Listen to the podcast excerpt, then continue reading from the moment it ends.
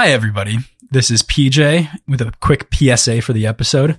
I will not be present during this episode, but I thought it'd be fun to do the intro and outro, so you'll get me there.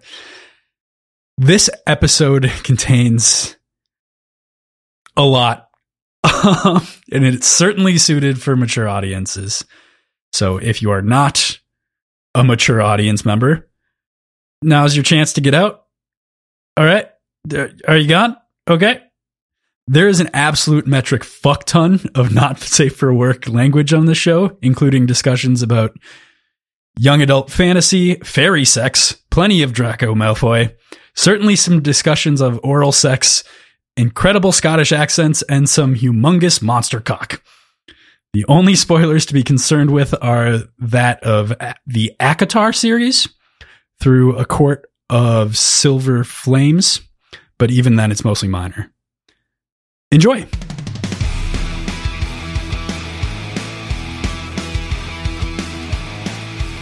Welcome to Words and Whiskey Short Pours, a monthly podcast where we have a fun time discussing fictional worlds and the people that create them, all while boozing just a little bit. My name is Kross. And I'm Lindsay. Kross, you said just a little bit. That's not what I was was told coming on Yeah, this we're- podcast. We're probably going to be drinking more than just a little bit. You're right. That's a good call. Well, thank God for that. Uh, today's episode is a special one where we have a small and lovely harem of guests here to discuss all things spicy, smutty, fantastical, and steamy. That's right. This Valentine's Day, we're discussing romance novels. Say hi, everyone. Hi, Hi, everyone. yes. Awesome. Just so that we can get introduced to everyone, we're going to move into the usual kind of drink segment here. Crossland, what are you drinking just a little bit of tonight? Just a little bit. Uh, so I am having, what did we settle on this? Not Hoth, Spur of the. Spur. What are we calling this? Oh, it was like spur of the moment cocktail. spur of the moment cocktail named after uh, the wonderful novel Ice Planet Barbarians series, Ice Planet Barbarians. Um, and what it is is it's two ounces of gin, one ounce of vodka, half an ounce of lemon juice, six blueberries, an absinthe rinse in the glass, meaning you just swirl around a little bit of absinthe and throw it away, and then kind of shaken all together, poured into a martini glass. I, of course, reformatted it into a very nice 16 ounce glass because I wanted to enjoy it and topped with Jones soda, of which is uh, blueberry lemonade Jones soda, which gives it that color throughout, or the bright blue color throughout. So deep color. deep blue color. My vocabulary is very specific, and I'm so excited to be torn apart for it. Um, Torn apart. No, cross cross. The spur is part of his penis, so calling Yeah. it deep is the right thing. fuck. Blue. I'm just. Yeah. I just like have blacked out that novel from my brain at this point. I read it like when we thought of this idea a couple of months ago. When Lindsay pitched the idea, I was like, okay, so I'm going to gather some of the things that I've heard of, and like Ice Planet Barbarians was one, and man, it's just gone. It's like disappeared into the void. So you're basically drinking dick of the moment cocktail. yes, yeah, right. I told my friend at law school that this was happening, and she said, Oh, have you ever heard of Ice Planet Barbarians? Oh, and I was man. absolutely floored. I had to tell my friends in a bookstore that it's a monster fucking stri- like book. They were like, "What's this? Is it good?" And I was like, "Um, are there children around? like, do you want to Yeah. know what this is about?" Is Yeah, it we'll good? get- I we'll mean, it's highly specific. It's a Well, certain definitely- kind of kink. We'll definitely tackle. Yeah, it is a certain kind of kick. We'll definitely tackle that. Um, following that up, we're asking a little bit of a different set of questions than we would normally kind of talk about right off the bat. To start it off, um, what do you need to read? So in this case, what I need to read is absolutely no alcohol. Actually, I cannot drink and read. Um, unless I'm listening, in which case I can do whatever the fuck I want. I will like run and listen. I will walk and listen. I will play video games and listen to books. Um, no problem. So, but if I'm curling up with a book, I cannot be drinking whatsoever. My book recommendation is one of two for for folks. Um, I've recommended in our regular show the Greenbone Saga to just about everyone um, I possibly can. So I, I felt like I had to come prepared with a second one, but I'm going to recommend it to you guys here. Uh, it is a little bit more of a fantasy story, fan- eh, not fantasy. It's like Godfather meets fantasy, if that makes sense. Cool. Um, but the the the sexuality is so well portrayed throughout the story, and there are multiple relationships going on that it just it does everything justice, and it's all like the romance is romance is very central to a couple of the characters' lives, and it's just so well done. Um, Greenbone Saga by Fonda Lee. Otherwise, best served cold. By Joe Abercrombie. It's the fourth book in the first Law series, um, but ends up being a very, very different novel than the rest of them. A, a badass mercenary, woman mercenary, uh, kind of gets this crew together to kill her her brother's killer and to hunt down so revenge dish best served cold and uh, the sort of sexual encounters that happen through that book are so well done and well like interestingly executed with a character that you wouldn't expect and it's just it's fun it's a will they won't they in that case but it's uh leave me alone we haven't even gotten to the drinking rules yet i knew that this was going to happen before we got there everyone to know that during that whole thing, we were just roasting Crossland in the chat. I don't know, it's roasting. It's pretty flattering. We're referring to him as daddy. That's Daddy. We're telling Daddy Crossland to take that spur deep. Take her. Uh, yes. Um, with that, I'm going to kick it to Kelsey to start off by introducing yourself. Hi, my name is Kelsey. Kelsey McKenney. I am a writer slash book nerd. I run a women's feminist publication called Catcall Magazine, where we write about really neat intersectional stories um, that are about women, the LGBTQ plus community, and allies. Um, and then in that vein, I get to sometimes write about books, and I often write about smut books. So I am really fucking excited to talk about all the dirty uh, shit that I like to read. Um, and tonight I am drinking the sweet as honeydew cocktail. For anyone who's read From Blood and Ash, this is a direct reference to the main character's, um, shall we say, taste of her pussy.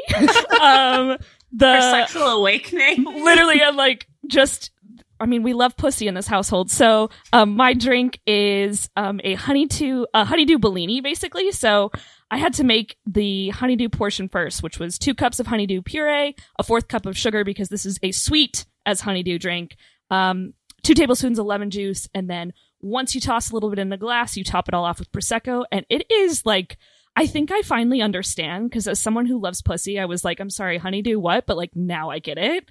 Nice. And then uh, in that same vein, what I need to read is a fully charged Kindle, a pair of really comfy pants, and sometimes my cat like sleeping on my lap. But if I'm reading books that I really like to read, if I'm, as I say, reading left handed, I also really need a charged vibrator. So that is my setup. For book reading, and my recommendation still, in all of the same. I know I'm like I'm just laid it on here. I don't know, Kross, why you immediately kicked to me. You No, might I want to love it. save me for the end of this lineup. Um, but my book recommendation is from Blood and Ash, which I keep talking about. I promise it's not just um, cunnilingus. There is a lot of it, but um, it is basically a vampire book that's not a vampire book. It's en- enemies to lovers, spicy romance, lots of stabbing. It's a favorite of mine. If you've ever loved Twilight, this is like the adult Twilight. It's addictive. So cheers. Excellent. Love that. That's such a good such a good set there. I can't believe what the fuck am I saying? All right, anyway, I'm setting myself up in a terrible way for the rest of this. It's going to be so good, so easy to poke fun of me. Okay, with that we're going to go to Addie next. Cool. Um, I hope you all know that I was giggling like a fool the entire time that Kelsey was going. Mhm. Uh, so I'm Addie Whelan. I am a social media manager by day and a Hermione slut by night. Um, I ship Draco and Hermione more than Hell any yeah. other characters in the entire world. so I can be found reading fan fiction on TikTok, reading fan fiction, comma, or on TikTok talking about fan fiction, comma, or on Discord with a bunch of my friends talking about the fan fiction that we read or saw on TikTok. I'm a freaking massive music nerd, so my big thing is that I like to build playlists off of every single book that I read. Uh, I have like 500 plus pod or 500 plus playlists on Spotify, which for every single book that I read, I make a playlist for. Uh, so tonight I am drinking basically like a mezcal paloma. I'm calling it a quart of smoke and sweet. It's mezcal, uh, fever tree grapefruit, and a little bit of lime juice. For me to read, I like my yellow IKEA chair. I go on YouTube and I find these eight hour loops of ambiance music. Usually they have Yes. rain sounds and then sometimes they have like piano or classical music over the top because I like a little bit of noise but not enough to distract me. Uh, Kim Crawford Sauv Blanc, always in my engraved W wine glasses, and a stuffed animal that fits perfectly behind the small of my back because I like just to be perfectly comfortable. On the flip side, if I'm listening to an audiobook or an audio fic, there's nothing that makes me feel more powerful than when I am grabbing a tomato or any other produce at the grocery store and I'm listening to someone absolutely get railed. Like listening to smut at the grocery store is possibly the most empowering thing that I learned to do during COVID. and like incredible. you'll be like grabbing a cucumber and they'll be talking about like just absolutely absolutely getting sucked off and you just like feel like yeah all of you guys are listening to taylor swift y'all are listening to like whatever you're listening to and i'm just listening to someone get absolutely boned so that's me the book i want to recommend if we're talking about fan fiction i strongly recommend bring him to his knees it's by music you can find it on like ao3 which is archive of our own or honestly probably fanfiction.net. It's a Draco and Hermione from Harry Potter fake relationship trope. They are solving a murder mystery and they have to go to a kink club. Um, it is emotionally damaged Draco, which could make a girl fall out of her chair because I love him. and Hermione is witty and clever, and the banter is exceptional. And if we're talking about a real book, I want to talk about The Atlas Six by Olivia Blake. Um, fun fact she was a Dramione author first. She wrote a ton of fan fiction. She self published, and then she actually got picked up by a publishing house, and her book is coming out now in March. Um, it's dark academia. It is excellently written. It is possibly the best piece of literature I read in 2021. One of Oh, the yeah. friends of the show, Pierre Ford, absolutely loves that book, um, and we're actually coming back to talk about it in April, I think. Um, so, yeah, wow. It's all it's a gorgeous cover. I need to add that like I am nowhere like near deep in fan fiction as Addie is, but this woman has never led me astray. She has incredible fan fiction recommendations and they always kick ass. So And- listen to her and try it. All of you listening, try it. And I have playlists with like 200 plus followers on them, like my Dark Draco Malfoy one, or like I have one I just created the other day, and it's there's a book called Wait and Hope, and in Wait and Hope, there's a character named Theo, and Theo is what Harry Potter fanfiction universe has replaced Crabbe and Goyle with is Blaise and Theo. And Theo in Wait and Hope is extremely very gay and very closeted except for when he wants to be. And so I made a Wait and Hope Theo Nott playlist, and it's just a bunch of absolutely fantastic gay anthems. And it is like, I just love it. I can talk about it forever. Addie is out here doing the work that we need. And thank you. Please keep in mind, I work all week in social media, so I know how to use the tools. so I've used the tools for my own brand. That's a mystery tool you later. And now I've That's built my own TikTok empire. Your TikTok empire. We love My it. My TikTok empire. I am daydreaming Draco. Come You're the follow me, American come dream. I just love to daydream. My favorite Radiohead song is Daydreaming. That's where it came up from. Thank you so much. I think that brings us to Mary Yeah. next. Hi, I'm Mary. I am a teacher, and but I don't usually claim that when I talk about smut on the internet with people. So I'm just gonna go with also I like to sew and I like to dance and I'm a I have a dog and that's pretty much it. Um, I'm drinking um, a drink I called Chapter 54 with um, uh, caffeine free sweet and spicy herbal tea because the chapter from Court Mist and Fury is known for being kind of sweet and spicy, just like the tea. Um. Jameson Irish whiskey, lemon, honey, and then like a fuck ton of cinnamon because you get a little extra kick in there. And I'm drinking it That in like really a glass good. goblet to feel like a bad boy bitch. That's beautiful. That is amazing. I thought you had drank half of that earlier, by the way, and now it's full again. So I'm concerned. Did you just re up your? All right. A little bit. to hold her to it mary is an incredible seamstress like just an artist and um, she has multiple times said that she wants to create the three sister dresses from ACOTAR a court of thorns and roses and so i'm putting this on the internet so now she has to do it everyone bully mary on the internet until she makes these dresses You better, Mary. You better do it. You little bitch. You make so Mm. Mary, I'm begging Ooh, you. spicy. Not my I'm gonna- daughter, you I bitch.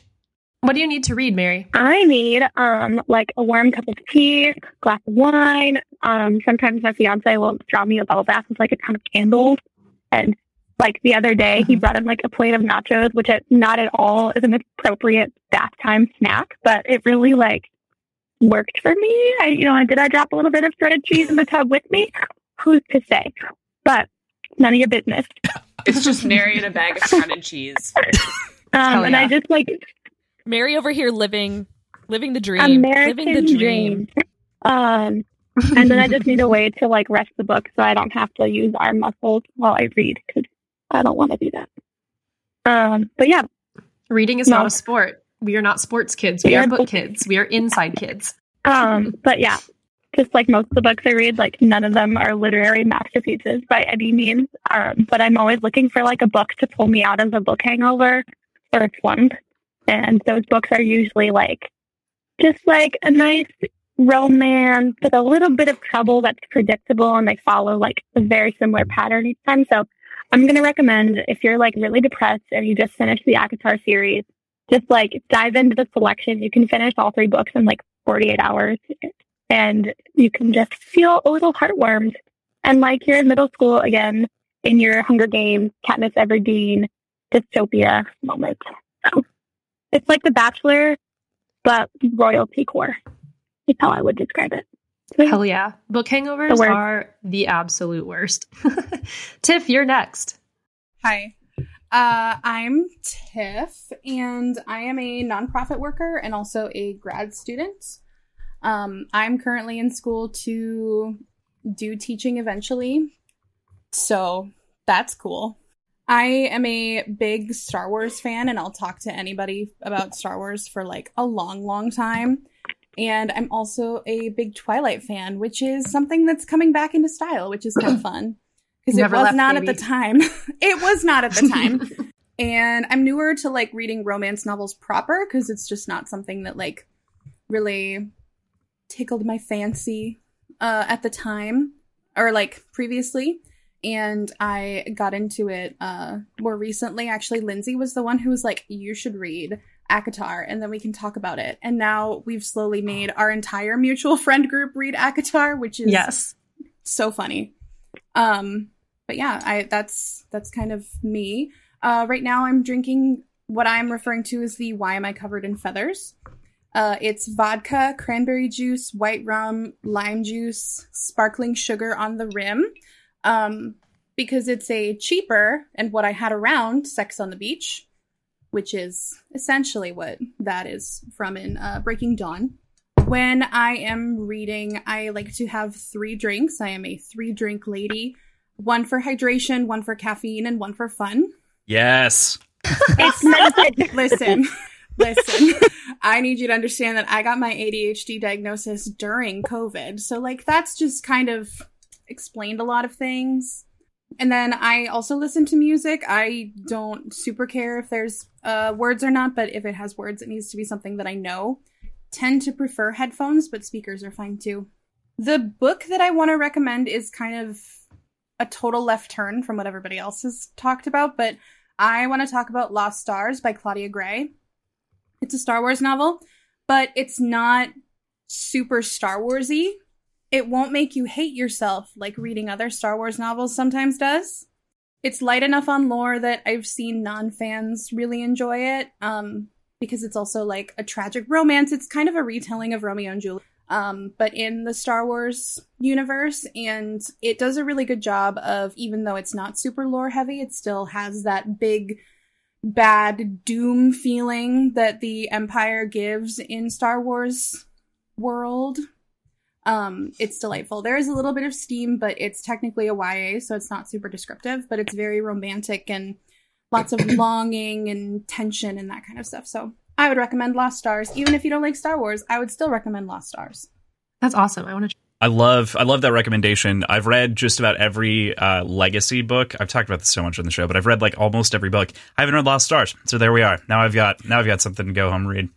And Lost Stars is canon, so you can like Yeah. start reading canon stuff too. Fuck, losing all of that canon. I don't need to go into it anyway. Um, it's it's it's yeah, it's hurtful, but yeah, it's okay. it's, it's pain. Uh, that brings us round to Lindsay. Hi, everyone. My name is Lindsay Lundeen. I am a soon to be Juris Doctor, avid reader, hiker, poetry writer, road tripper, and certified hot girl. And don't forget, she's spicy. And don't forget, she's spicy. Um, tonight I am drinking the Rita's Special, which is a little ACOTAR reference for those of you in that vein. Um, and the Rita's Special is a tantalizing, wonderful drink that includes whatever I had left over in my cupboard. Um, so I don't actually have a lot of alcohol at my house right now because I'm in law school and I don't have time to drink. Um, so this drink is made out of a.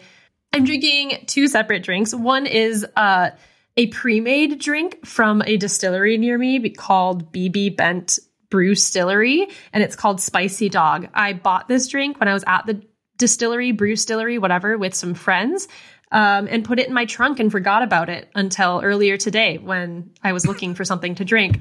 The other Yes. drink, um, the Rita Special that I'm drinking, includes uh, some actually really lovely gin that I got as a gift from a distillery in Alaska, and then the last can of Lacroix in my fridge, and some blueberries. so, if you want to so make that one, TLDR, folks. Lindsay, what do you need to read? Um, to read, I am a little like pillow princess when I'm reading, Yeah, and maybe in real life too. But I need all of my snacks and a warm drink next to me with a blanket, comfy clothes on my couch under like 18 blankets because I am not moving for two hours.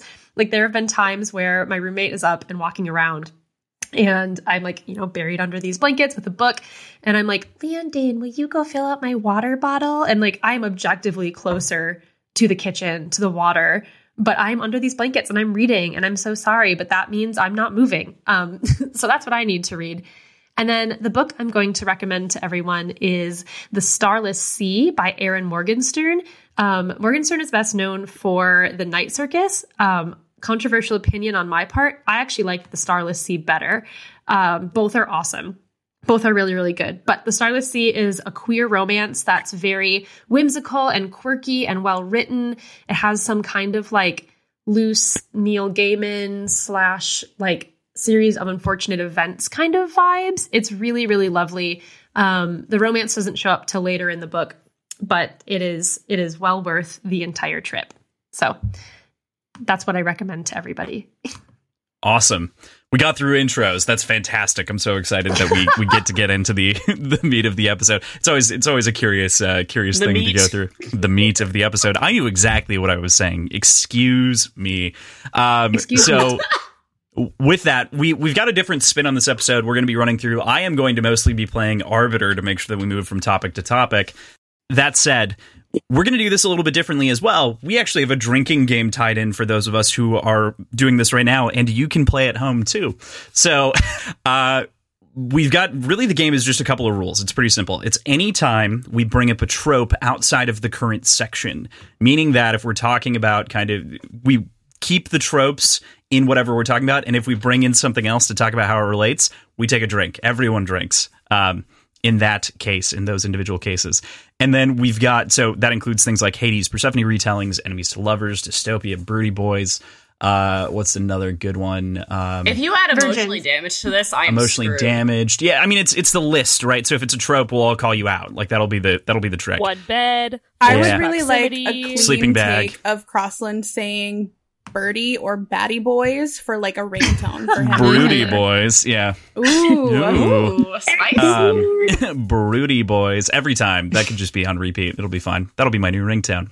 Uh, beyond that, we've got individual rules because you guys know each other best, and I think that this kind of this is kind of a fun way to do it. So for me, it's anytime I get shut down or say something dumb, which is going to be whenever I open my fucking mouth. Uh, never, not even one time. Anytime Lindsay giggles uncomfortably at something that someone says. I'm Addie mentions Harry Potter. Bestie. yeah. Anytime Please. Kelsey recommends a Buckwild plot. Anytime Tiff brings up Twilight, and anytime Mara, Mary, Jesus, I read two words at once. take a Wow, that's dyslexia. Yeah, clearly. I'm going, fuck, damn it. Uh, Mary brings up Sarah J. Carson, I thought Maas. you were colorblind, not dyslexic. It's the same thing. What is dyslexia if not colorblind but for letters? That's that's a bonus rule. That's a perfect bonus rule. I love that. So these individual rules, though, only apply to that person. So anytime I get shut down, I take a drink. If Lindsay giggles, Lindsay takes the drink, Oh, etc. no. So Oh, no. those are individual for Oh. us. Fuck. The other ones apply to I'm gonna be on everyone. the ground. Does that make sense? Yes, Yes. yes, Yeah. yes, It's gonna be yes, so it angry, but it makes make sense. Thanks, Thanks, Daddy Daddy. Kross. Yeah. Praise Yes, being Daddy Kross. vaccinated. You're being so good to us. My God. All right. So with that, now that we have the drinking rules established for the episode, I'm taking a drink. Fuck. This is the most All right. action he's gotten in years, you guys. All right. So with that, we are going to move into the I don't want to say meat of the episode, but it feels like we're going to move into the meat of the episode. It's episode. the meat of the, The episode. shaft. We're gonna we're gonna start at the tip. We're gonna work our way down. It's fine. Uh, so this is Sword. Wait until you go down and pull it This- and go up. Sorry. All right. I read it. Hold on. I, I screenshotted it for this exactly reason. I screenshotted something that I thought was very relevant that my friend wrote. And it was from this serious Ginny thing. I'm super And ready. it was about squeezing when you go down. Can you go and back pressure By the way- when you go like back giving a down, rim job before pulling to her back up. cocktail. Addie, you actually did talk about Harry Potter outside of the realm, so it's important that you take a drink. Damn it. I will have to. Oh, that's I so gave My friend teaching me how to give a hand job. Yeah. Um, Oh my god, I love it. with that, Keep we in are going mind, to. you guys, that I'm like still sleep with a teddy bear and I'm 28. Like I'm like a baby. We love that for you, though. Um, with that, we're going to kick to Kelsey to talk about why we're here to talk about this specifically and kind of the importance. Yeah. So why should we care about romance books? Um, I kind of want to start off with the fact that if you're not a romance fan already, like romance books kind of get a bad rap when it comes to being something that's cheesy, like long-haired Fabio on the cover, like those paperbacks your creepy old aunt with a bunch of cats reads, like you know, because classic misogyny, basically. So Amen.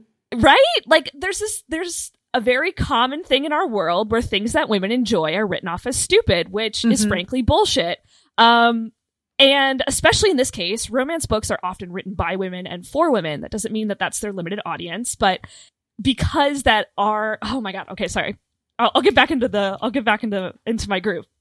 But basically You're it. especially thank you. Especially in this case where romance books are often written by women for women. Now that's not the only audience that can enjoy romance books but they've kind of they've gotten a bad rap and they don't deserve it because there's actually so much more to them than what you know your aunt with a bunch of cats who honestly your aunt's probably like really fucking cool. Like let's be real. Um she's probably great. But some of the benefits of romance books is that love and relationships is actually a really entertaining aspect of literature. Like it's it is exciting and thrilling and and it's no less than action or fantasy or mystery. Like those things can be woven together. Um there's something really great about romance in that we can learn a lot about relationships with ourselves with each other with other people that we care and love about i mean it's like a glimpse into kind of our desires in terms of the connections we want um and then when romance books get spicy it's this really awesome safe space for us it's this really awesome safe space for us to explore sexuality and things that we're sexually interested in in a way that's really consensual. No one gets harmed. It's not real bodies doing things. It's a way for you to kind of explore your kinks and spicy things and stuff that maybe you're attracted to in a really consensual and safe way. Um, and often, like with romance books, it's not just porn, but sometimes it is, and that's totally great too. But we're going to kind of go through the gamut of all of these different aspects of of love and romance and sex and desire.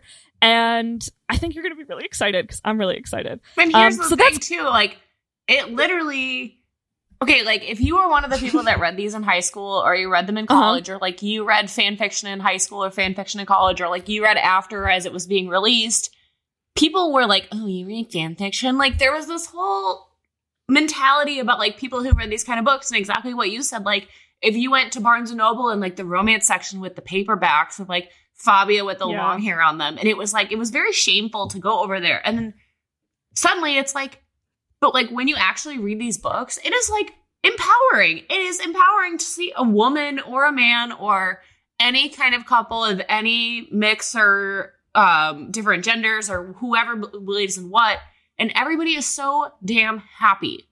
And everybody is so just living their best life and i feel like personally that's half of like what tiktok did. Like tiktok literally changed it from hey you go to barnes and noble you don't want to go to this section to suddenly everybody is like seeking out kindle unlimited like spicy romance books and there's been no in between Yeah. Addie, you touched on like the empowerment of reading romance and also I think like the opposite side of that like the shame that comes from wanting to explore your sexuality and as someone with a very religious background and I don't think I'm the only one in this in this whole podcast who has very similar experiences. All right, let's She go. knows Ex she's not. Catholic. right? Like there's a lot of religious trauma that comes with shame and and embracing your sexuality and romance books and smutty dirty books give you the chance to come like face to face with your sexual desires in a way where you can figure it out internally, which is what I have loved about being able to read dirty books. And- so Honestly, too, I will say I am more confident in who I am, what I love, and who I want to love because I read and what I read than I have ever been in my entire life. Like, I'm not even joking that, like, when I'm reading a book and I'm like, damn, I love that she's freaking, like, Aelin in Throne of Glass, like, I watch her do things and she is powerful and she stands up to what she wants and she knows what she wants in the bedroom and not. And it is like, damn, I want to be her. It's like, it's Mhm. empowering to have someone to look at and be like, I want to live her life. And it's before it was like, oh no, she's reading that book. And now it's like, oh hell yeah, she's reading that book. Like, go her. Um, when I was younger, I did not know what fan fiction was, nor did I know that I was reading it as I was like taking it in. But one of my little cute little things that I did um, was I would go on YouTube and I would look up like Nick Jonas, Miley Cyrus love story, very like fan fiction. What would it be like to be like POV in their shoes? And I just remember the drama in these like YouTube PowerPoint slides, and then Nick took her in his arms and laid her on the bed of the tour bus. And then cut to like two years later, and they had like their first child, and it's so dramatic because she's like 18, and then someone spills. Yeah. Tiff, Kelsey really covered why we're here. Um, I think when a lot of people think about smut or romance novels, the first thing they think of is Fifty Shades of Grey. Is that what we're here to talk about? Holy shit, we are not here to talk about 50 shades of fucking gray. Oh, well, then I'm leaving. This that's fine. uh this that series is bad for a lot of reasons. It's not a good example of a BDSM relationship. It's not a good example of erotica. The characters are gross and horrible. Uh overall it's just a bad book series. EL James is a bad person. Like S- Stephenie Meyer doesn't need any defenders, but E.L. James stole her whole thing. And then she even started writing some from Christian's perspective, which is wild. So, to clarify for people who don't know, why are you bringing up E.L. James, the author of Fifty Shades of Grey, and Stephenie Meyer, the author of Twilight? Yeah, so to bring it back to uh, fan fiction conversation space, the the story Fifty Shades of Grey started out as a series on I think it was fanfiction.net, which is like old school for me personally. It was called Master of the Universe, and it was super crazy long. And it is a Twilight fan fiction where nobody's vampire, nobody's werewolves. It's all just regular people. But Christian is Edward. I think her name is Anastasia. Ana- it's Anas- It's Anastasia. Isn't Anastasia or something? she goes by Anna for the most part. uh, and she is Bella. It's it, it's just bad. Like Tiff? don't read it. Tiff, wasn't it like a lot of it plagiarized from existing fan fiction about Twilight Yeah. as It was. It was. It was a lot of stolen content, and it was just overall bad. Don't read it. It's awful. don't awful. read it. we There are have better so things. we have so many better recommendations for you over the course of this. So There's very no literally, like, shame. there's Fifty Shades of Grey fan fiction that's better than Fifty Shades of Grey, and then you don't give her any money. okay, here's here's the thing too. Like, I don't want to shame anyone if that's like the first smut book they read because it is one of the first popular ones. So like, it's not your fault that you didn't know that E.L. James is garbage. But there's so much better work out there, and we're really excited to share it with you. Okay, but so also, Yeah. how many people? Because I know I was read Fifty Shades as a Twilight fanfic, or read Reddit, or saw the movie, and people were like, "Oh God, you saw Fifty Shades?" Like, I saw. There was also shame associated with that for sure. Yeah.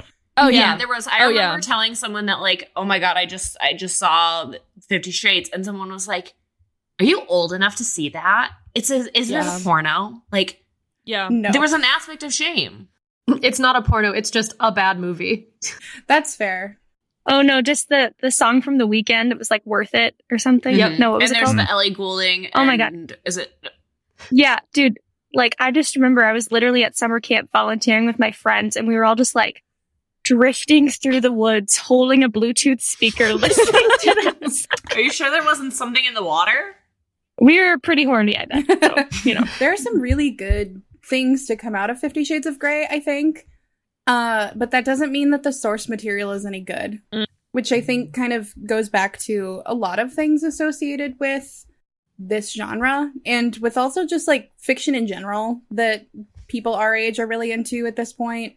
Like, we're learning a lot more about certain aspects of certain people that are maybe not so great and downright horrid and bad and now here we are having grown up liked those things and there are good things that have come out of it but that doesn't mean that the thing itself is any good Are we talking about- We're talking about good. J.R.R. Tolkien, right? Yeah. Like Tolkien's Yep. really bad. I was like thinking about J.K. Rowling, but Well, that's fine too. do you mean Jolkien, Rolkien, Rolkien, Tolkien? Don't slander him I'm in kidding. my Not home. in this good Christian household.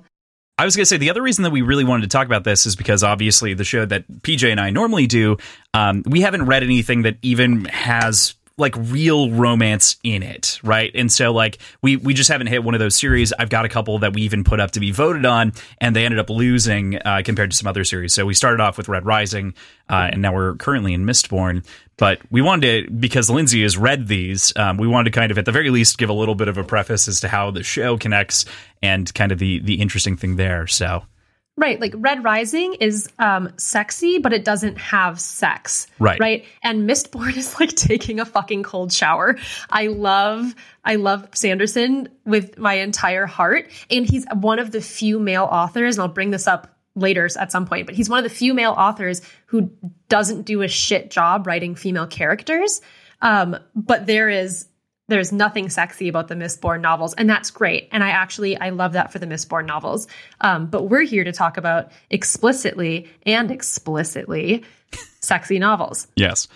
I I think the maybe only real like there there's a moment that we can't talk about because you haven't finished that last book yet, but there is like Apollonius in Iron Gold of which you just finished, and like he is. I know I sent the photo to the group of that that sticker with the NSFW thing right over his dick. That is Apollonius. that was a fan art drawing that got sent to me as like a little like piece of mail because we made a joke about it. But he's just this bronze god of like, and it's it is very sexy, but there isn't anything.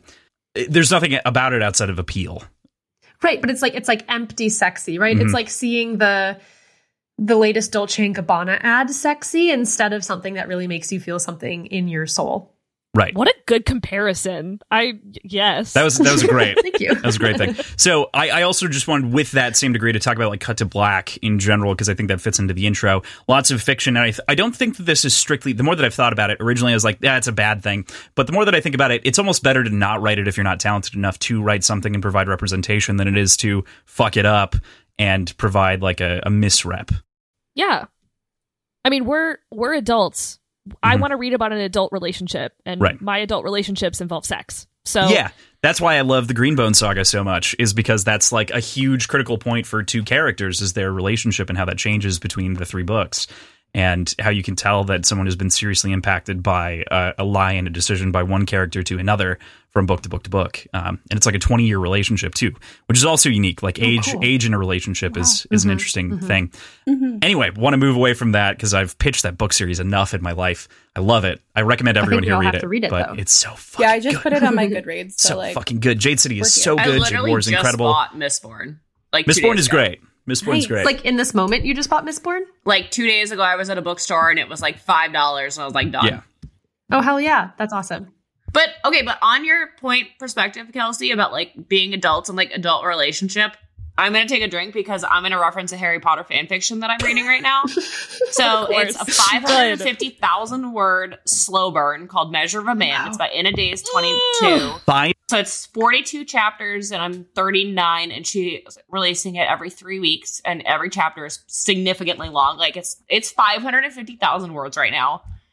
A while, like they're fully adults, but it's really nice because it doesn't just like chapter one is not them just banging. Like it's not immediately them Mhm. getting it out and doing their thing. It's like realizing that like trusting each other and going through their trauma and understanding like who they are and what they've gone through makes them a, like it, and they get it's slow burn so like it's they don't even get together in the first 15 chapters, but like sex is a part of their relationship because it's intimate and because it's like the moment of like I trust you and you trust me. And that's like the foundational. whole thing is that it takes them 20 something chapters for him to let her in and for her to be comfortable with someone after she's had all this stuff happen in her life. And it's like sex is not like sexy smut like for this it's like it's a it's a feeling of like I trust this person. I trust them enough with me to like do the most intimate thing possible with them. And it sounds Yeah. like it's necessary to to the plot to develop their relationship. So it's love it. I, I love that. I think we're gonna move into uh, we're gonna we definitely have like a whole thing that we want to we want to get through. But I think the biggest way to pitch this is to start with the historical, right? So we, we get the why. Now it's now it's the history of how we got to where we are today, um, including all the way through fan fiction and things like that. And that's how we're going to kind of navigate this conversation. So again, uh, Lindsay and Kelsey chatting about this, and anyone else jump in when necessary. So, romance novels, you know, date all the way back to Jane Austen, which some people might consider romance, some people might not, but right, these witty, heartbreaking, female focused, just beautifully written, lush novels about the trials and tribulations of the heart. Um, romance author Sarah MacLean argues that the modern era of romance started in the 1970s with a woman named Kathleen Wood Woodweiss. Woodweiss? Woodweiss. Not sure how to Woodweiss. say her Oh, yes, Wood- very I like, I nice. like Woodweiss, yes. That's Um, cute.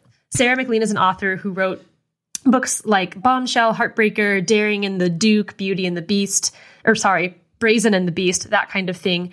Um, I was gonna But say. I won't get- thank you. I won't get too deep into it because uh, Sarah actually talks all about this herself on an excellent 99% Invisible podcast episode called The Clinch that you should definitely, definitely, definitely check out to get a deeper dive on this.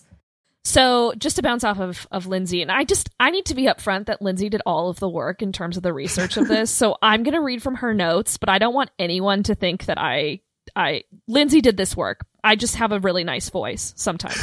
um, but basically, Kathleen got really pissed that none of the like fun, whimsical, badass, exciting books she saw at the bookstore had female prot- protagonists. Like there weren't women reading these like leading these stories that she was passionate about. So she was like, "Fuck it, I'm gonna write one."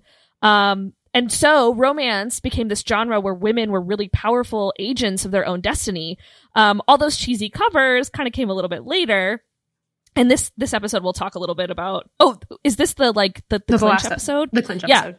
yeah, so that Clinch episode talks all about, you know, that kind of trajectory of the romance genre. And according to Lindsay, it's really interesting and I need to really read it. Um, but they were this this really loud no boys allowed sign on the front door because what guy is gonna pick up Fabio? Because toxic masculinity is like not on my watch, shirtless man. um um but basically it became Okay, which led to, of course, the societal disdain because anything that women really like in mass, like we talked about earlier, automatically becomes something that's socially abhorred or less than or Mhm. cheesy or stupid. Yeah, the 99% Invisible podcast quotes Julia Quinn, who's the writer of Bridgerton, which is now also a show that I put off for the longest time. Um, but it's worth the watch and it's worth the read. Uh, but Julia Quinn, the author, said, quote, other genres get judged by the very best of their writing, and romance novels get judged on the very worst of it often. And I just think that's so true, right? Today we have some authors who are absolute experts at prose and just write these beautiful, lush novels. Um, and there's others, you know, who are just here to help us all have a good time. And that's awesome too. Uh, but recently there's been this, this huge resurgence in the romance novel. And I really think we need to give it another chance. So here we are in the year of our Lord 2022 with modern romance novels bearing everything from these cute illustrated covers with, you know, like stick people or drawings on the front to sexy suggestive fruit to dimly lit pictures of furniture on the covers. Um, and people are, are buying them in mass once again social media has actually had a huge impact on the romance novel's return. So I'm going to kick it back to Mary to talk a little bit about BookTok and how BookTok has helped her get back into reading. Okay, I did say it in the group chat, but when when you guys kept saying "en masse," I really wanted to be like, "Do you mean Sarah Maas? You Wait, can we get a sound clip? Can we get a sound clip of, of Mary saying it just like that? And can you just insert it somewhere, please? Okay, so um, for many of us when we were younger, we were all the readers who were sitting in a corner, uh, not not always reading the Harry Potters and the Percy Jacksons and the Divergent and the Hunger Games, but sometimes getting off into like other little niches, like Addie with her Your Name fanfic, or Kelsey with perhaps accessing some feminist porn at a young age. No one knows, but it seems like maybe that happened. Um, and I don't know about you guys, but I felt like I kind of started to burn out on reading as we went into like later into high school and college because reading turned from a hobby into like academia. And the last thing I wanted to do was turn something that I loved so much that like kind of got me through childhood and like made me the person that I was into this chore. So I, I kind of stopped reading for a while. Um, except for like the summers when you do like your annual, you know, Harry Potter reread, um, or whatever. But, uh, BookTok kind of changed that for me because the reasons. But yeah, so I don't know. I downloaded TikTok like month two of the panorama, the Hannah Montana pandemic. um, and I had like BookTok creators just like immediately show up on my For You page. And I was like, oh my God, is this like TikTok telling me I need to like read again? Like, this is crazy. Um, and I felt like kind of seen by an algorithm in a really weird way. Um, and it was kind of like the little fire under my butt I needed. And I started following along with like these BookTok things. And I heard about this ACOTAR, Ak- Ak- Akatupitu book Aka series. what? And I was, Aka, huh? Akalit. Go and I was like, that sounds kind of cool, but I have no idea what that means. Like, Does what Mary is it? have to take a drink? Not for Because she this. This was That's within right, category. Yeah, this is within Oh. I mean, category. well, Yeah. But she's doing More- it anyway, like a hero. yeah, like a champ, We love the dedication. like Cassian's little bitch. Ooh, Um, don't threaten me with a good time. Yeah, right. Um, Daddy Cass. Anyway, um, so yeah, I'm talking in circles, but basically, I started seeing like creators like Caven Books and Taylor's Book Talks and Imagine This Life with Me, and they all had like these POVs, like your name. This is like you in these scenarios, and I was like, I got some tinglies. My goodness, I'm like, what is this? um, and I really like kind of dove into it on, on almost like reversed. Like I feel like a lot of people they read the book and then they like go seek out this like fan art and these POVs, but they came to me first. And then I went to them. So that was kind of nice. It was like I had like part of the work already done for me. So um so BookTok now like is full of creators like roasting characters for tropes. Like I am gonna talk about ACOTAR for the millionth time, but like there's this funny thing that like Feyre, who's allegedly this painter, Allegedly. always roasts Feyre for her painting and like shows like stick figures and like these fucking like kindergarten level. Like, Sarah said she was a painter. She She, never never, said said she she was a good a good Yes. painter. This is my also, favorite. Here's This is my favorite trend on BookTok right now is like assuming that Feyre is a shit painter and it's so funny. Okay, what's crazy too is like the so BookTok especially and ACOTAR specifically have completely influenced and I'm gonna pull out like my social media marketing brain is like when you go to Barnes and Noble or you go to an independent bookstore, they have a table at Barnes and Noble for BookTok. And they have Mhm. like lists for BookTok. And so it's like BookTok is completely and like I know I was I was reading the wrong genre of books before I started re getting into fantasy. I was reading like the book of the month. This book is going to change your life books, and I was like, okay, I already Wow. have The Oprah illness. list, I already have mental yeah. illness. Like I don't need someone to tell me about Boring. theirs. Like I already am anxious enough. Like I don't want someone to tell me about. No one needs anxiety. Fredrik Backman in their life. Right. Yeah, like I don't want to read about some girl who's like gonna change her life because she got a new job. Like, bestie, we all do that. Like, welcome to the club. And everybody read ACOTAR and everybody suddenly liked to read fantasy again. And it was like, I cannot explain to you how many people I know that did not read at all. And then they read ACOTAR and then suddenly they have joined the club. And it's like, you say, What do you recommend I read? And like, I remember I hadn't talked to Lindsay and like you and I have talked like a lot, but like it had been a couple of years. And then all of a sudden, like we started talking and then we started talking ACOTAR and fan fiction. And it was like, Oh my gosh, we like to read. And Kelsey, like, Kelsey saw me on Goodreads and like Kelsey texted me and we hadn't talked in five years. Like, and then like we became friends, like not friends again, but like we became closer because We both had been reconnected. reading the same thing. And Yeah. now it's like everybody is reading these same BookTok books or whatever you want to call them, and suddenly like everybody's like, It's a community up here. I, I think Yeah. I think Tiff even made this joke and comment in the chat um, that that was going on, but like the burnt out to reading ACOTAR pipeline, right? And I, I think that that is actually burnt out to like reading and talking with your friends about it is like a super super thing like other readers. I totally think that that's real. Absolutely. And like, I feel like that's something that we were all kind of missing.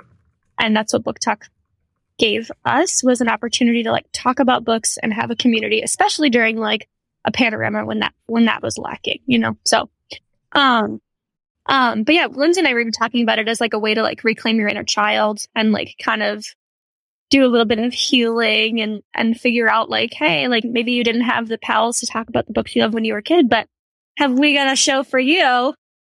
let's get it. So that's awesome. And I even think about like with BookTok, like now there's like going to be like events and cons like based around like these popular BookToks. Like BookTok balls are like gonna happen, which by the way, fuck me up. Let's go. Right. That's when I'm so we literally are going to go. We're going. No, we're going. We're going. We're going. We're going. So there was a question in, in the group chat while we were recording um, about whether or not Crossland eats pussy, and I have someone here to answer that question. Oh Does my Crossland- god! Does Crossland eat pussy? He's he's he's Is she Yes, stunned into he's- silence? this is my roommate and Crossland's ex girlfriend, Alexandra Lyron. hi Kross. Hi, how are you? The, what Oh, a so what a moment! She she can't hear you talking. I know. 'cause I have headphones. Tell just Alex saying that I hi. say hi. They all So say hi. he Hello. hi. So nervous. Too fun to We're having the same reaction. She was stunned speechless, so I think he eats it well. Uh, yeah, yes. Oh, I got the headphones. Now she has a headphones so she can hear. How much do you want to bet that Kross edits all of that out of the final Ash- episode? like, no, he he Absolutely. deletes everything and only publishes he the he yes definitely has Crossland. At the very least, it reflects well on him as like a true. feminist. True. This is This man was written by a woman, ladies and gentlemen. Dude, I live for groups of women making fun of Crossland.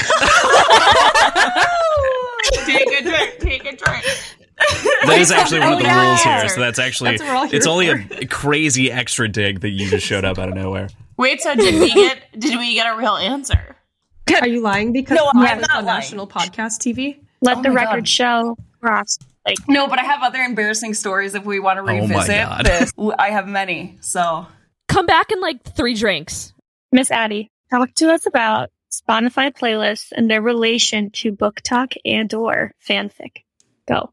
I started making playlists because I read books and I read fan fiction and I found that I wanted to listen to something. And I I have a really kind of the kind of brain where like I listen to a song and I have kind of like what we call plot bunny. Like I have a moment in my head of like oh my gosh this is a song that like this character represents. So I have I have put a link in my bio on TikTok of like playlists for each character and then playlists for books that I read but like if you go on Spotify or you go on Apple Music or YouTube Music if you're a peasant and like you are trying to find something, you can literally find a playlist for every single character that you have ever dreamed of wanting to like or like you can find really specific playlists like even there's even a playlist like um songs songs that Hermione Granger would listen to after a breakup with Draco Malfoy. Like there are playlists like that and they have hundreds of thousands of likes on them or like I have one that has 200 and something likes and it's classical Draco Malfoy and it's like classical songs that I listened to growing up because I played piano and violin like which by the way it is canon that he does play piano I would just like to say. Um but like there are playlists now and audiobooks and I will shout out like ETL Echo which is enemies to lovers Echo like they are an audiobook company that reads fan fiction and puts it on Spotify, Apple Music, YouTube, and it's by far the easiest way for like anybody to get into it. Like that's how so many of my friends have walked in the door of like getting back into reading again. Not for the podcast, but for my own personal knowledge, quick Addie. Um, what is the website that reads fan fiction? I use ETL Echo. I'll put in the chat. It's ETL Echo, and that's like bring him to his knees is in progress. Like remain nameless is on there. Uh, the right thing to do. I just listen to Wait and Hope and beginning of e- beginning and end on there. Does this person just like it's a it's like one person that does it for fun? Yeah, she does it for fun. I have friends who are writers. Like I have a friend who is a very decently popular writer, and and like her Charlie Hermione is like one of my favorite books I've That's ever read. Fucking hell, you fucker! Yeah. I'm going to keep like- you on that train all night. That was not the right myself thing up to for say. a drink. But Yeah, Mary, I you were about to always- say something though. I cut you off. No, you're fine. I'm setting myself up for a drink here, but with like the BookTok to Spotify pipeline or whatever relationship, if you will. Um, that one song that plays before any like images of like Velaris, the like take me. You know what I'm talking about, Lindsay? Oh yeah. The, like the take me home song. What? Oh, oh, oh! In on BookTok, yes, Yeah, it just makes me want to cry. Yes. That's all. I'll drink now. That's so good. So the next thing that we're going to go into is we are definitely going to talk about the differences because there are, there are gradients here, right? Like we, even as we've been talking about it so far, we've already kind of started to define some of these things. Um, so I, I guess where do we want to begin with defining these as the kind of spectrum of tastes that they are?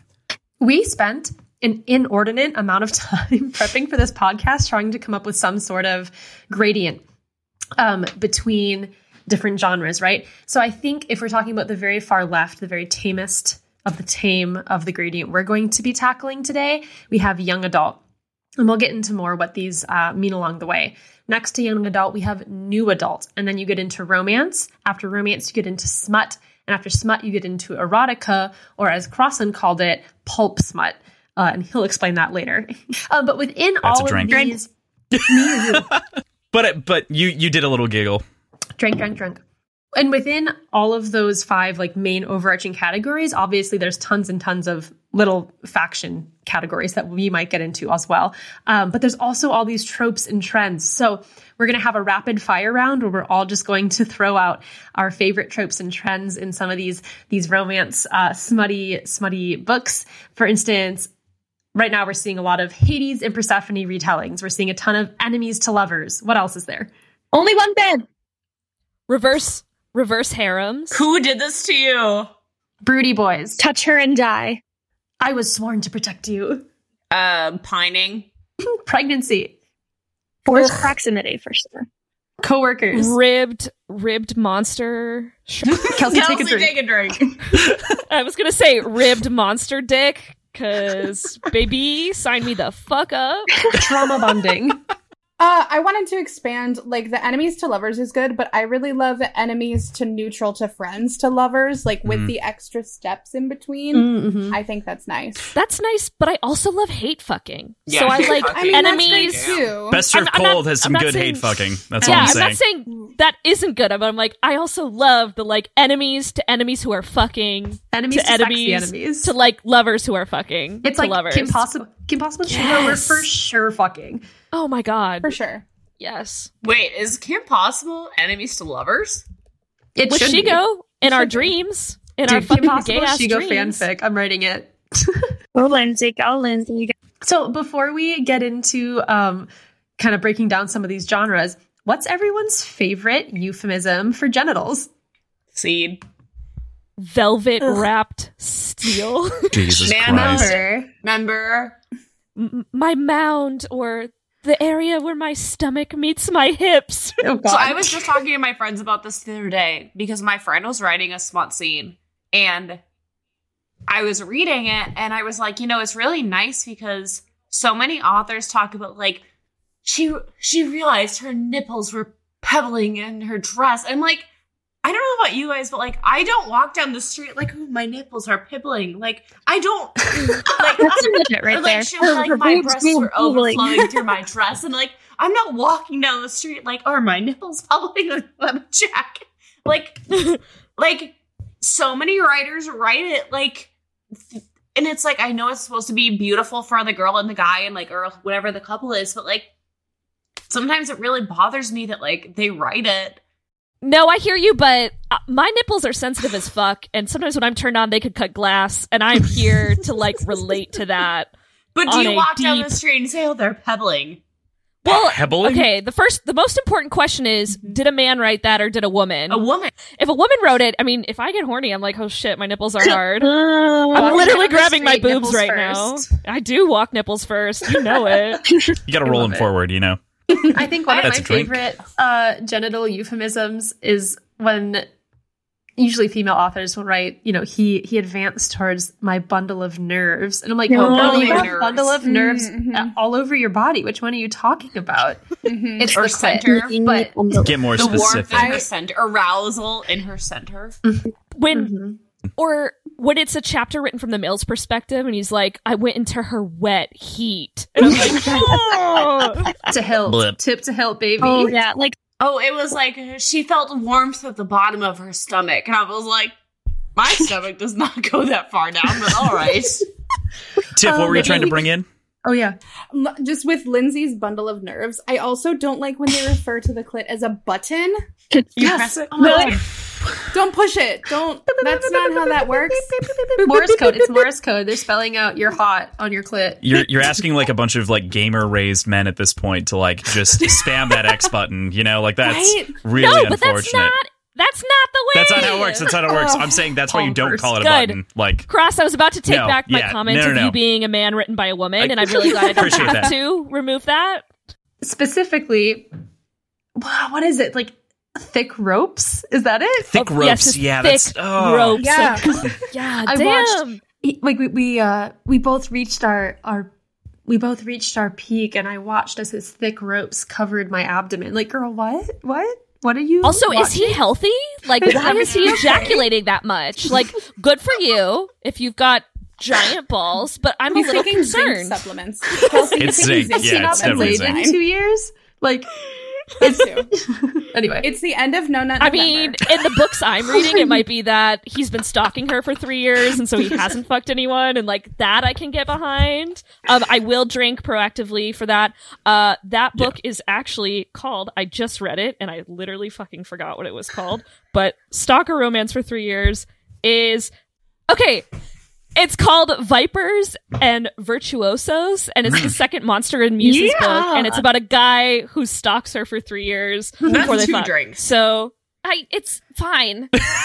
or just like a long drink. So I think for a lot of us, um, and I'm speaking purely from the millennial slash zillennial perspective, um, one of our first intros to romance and maybe even light smut was Twilight. And thankfully for all of you listeners, we have two of the Globe's foremost Twilight experts with us on this podcast today, Tiffany Benson and Kelsey McKinney. I'm gonna add that to my Lindsay. I'm gonna add that to my business card. Good, you Business should. card, resume, Twitter bio, you know it all belongs. All of all of the things. Tiff, Kelsey, tell us about Twilight.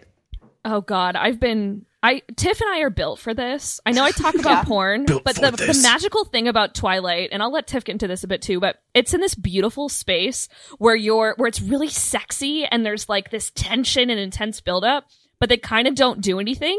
So at a very young age, it was like this exploration of like desire and sexuality without the shame of acting on it. I Mhm. remember being like, Edward is the consent king. And it's like, or like, boys who are hot, wait, like shit like that.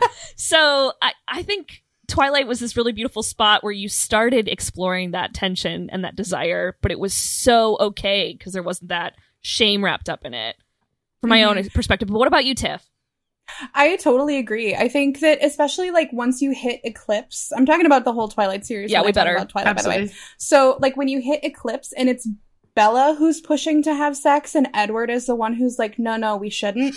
I think that that lady Stephenie Meyer did something like kind of feminist there, where she then you know a lot of things that were being written and a lot of the like perspectives that we had at the time were very like oh boys just can't help themselves they're always just wanting to have sex and it was like mm, well bella's more horny than edward here edward is the one saying no we should get married first and bella's like mm, consider oh my god, I love it. And also, I mean, there's Twilight has come back in just this massive Force, in resurgence, force, especially yeah. on on BookTok and in Yes. modern media. I mean, literally, I I think it was Summit just posted a video of fucking Taylor Lautner, Lautner. I found out we've been saying his last name wrong this entire time. Taylor Lautner Nice. saying, "Where the hell have you been, Loca?" Again, and it's he just said it like, on jimmy kimmel dying. he Like, said it on jimmy kimmel what? Important It's side note. Super important side note. Taylor Lautner just proposed and is engaged to a woman named Taylor. So it will be the Taylor's Lautner. The I'm Taylor's. Lautner. Oh, Like when he was eating T Swift. That's fair. yeah, this kind of resurgence is like this kickback to nostalgia and these like feelings of being of like your first love and that that like I- like I still remember the first time I read Twilight, all the books and like the butterflies I got, and I still get them mm-hmm. every time I reread them. That like boost of just like oh, you love someone so much for the first time. And I also Tiff, I want to mention. You, you mentioned Eclipse, and it immediately made me think of the scene that all of us went fucking feral for, where Edward hooks Bella's knee like Oh over God. him, and it was like it was literally just a knee hook, and he like maybe like pulled his hand up her calf, and it was the Mhm. most erotic thing I had ever read, and I was Yes. just like in ruin. yes yes i i know exactly what you're talking about like that was i think that the other great thing about twilight being so like kind of innocent but also sensual um was that it was very specifically geared towards teen girls Mm, mhm. and and moms also because you know moms sometimes have to read the things that their teen girls are going to read and like the idea that it was something very specifically geared towards a population who very frequently is hated on and it was something that was so like unabashedly for teen girls and like young girls and this really interesting place for them to kind of explore the idea that like true love conquers all in the end no matter what and it's just it's such an interesting cool way to well i think it's cool because i'm 26 and still read them every year Mhm. at least once a year I mean, it's, it's, It's so. just- oh, yeah. no no No, it, it's so funny too, though, how it like, and we'll get into this later in the pod too. I think there was, you know, the classic like Team Edward, Team Jacob fight, right? And I remember being in high school, and I was I was into Twilight in high school. I made may or may not have allegedly made T-shirts with puff Ninth paint that were Team I had a Edward for one. one of the yeah premieres, right? And taking pictures that if people care enough, we can we can share with with the audience. Um, um, but I think it's so interesting, right? Because as a as a 14 year old or whatever, 14, 15 year old, I was like, oh, Edward is this uh, pinnacle of love. He's protective. He's jealous. He's um, so obsessed with Bella. You know, he wants what's best for her. And now, as an adult, as somebody who's 28, I look at that and I'm like, that is a walking red flag, girl. You gotta walk right away. This man is toxic as hell. You know, and so it's it's, it's interesting how it how it has evolved and um, kind of provided this on ramp for different different types of of romance novels.